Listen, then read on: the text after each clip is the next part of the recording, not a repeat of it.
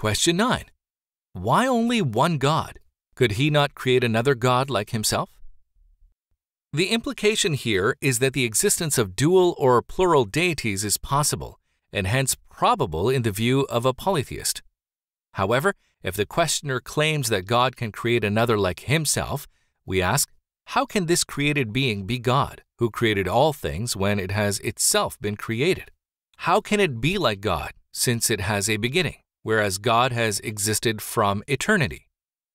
In reality, the phrase create another God is an erroneous contradiction because the mere fact that something is created means that it cannot be God. It is obviously illogical and irrational to say that something is God and cannot be God simultaneously. The other implication in this question is that if we answer, He cannot, then the power of God must be limited, negating His divinity. These suggestions are not valid because the absolute and unlimited power of God pertains to what is rationally possible and not what is rationally impossible.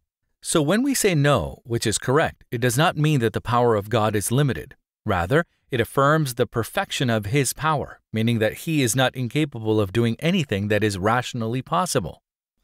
Our minds cannot grasp the extent of His power, nor can our imaginations.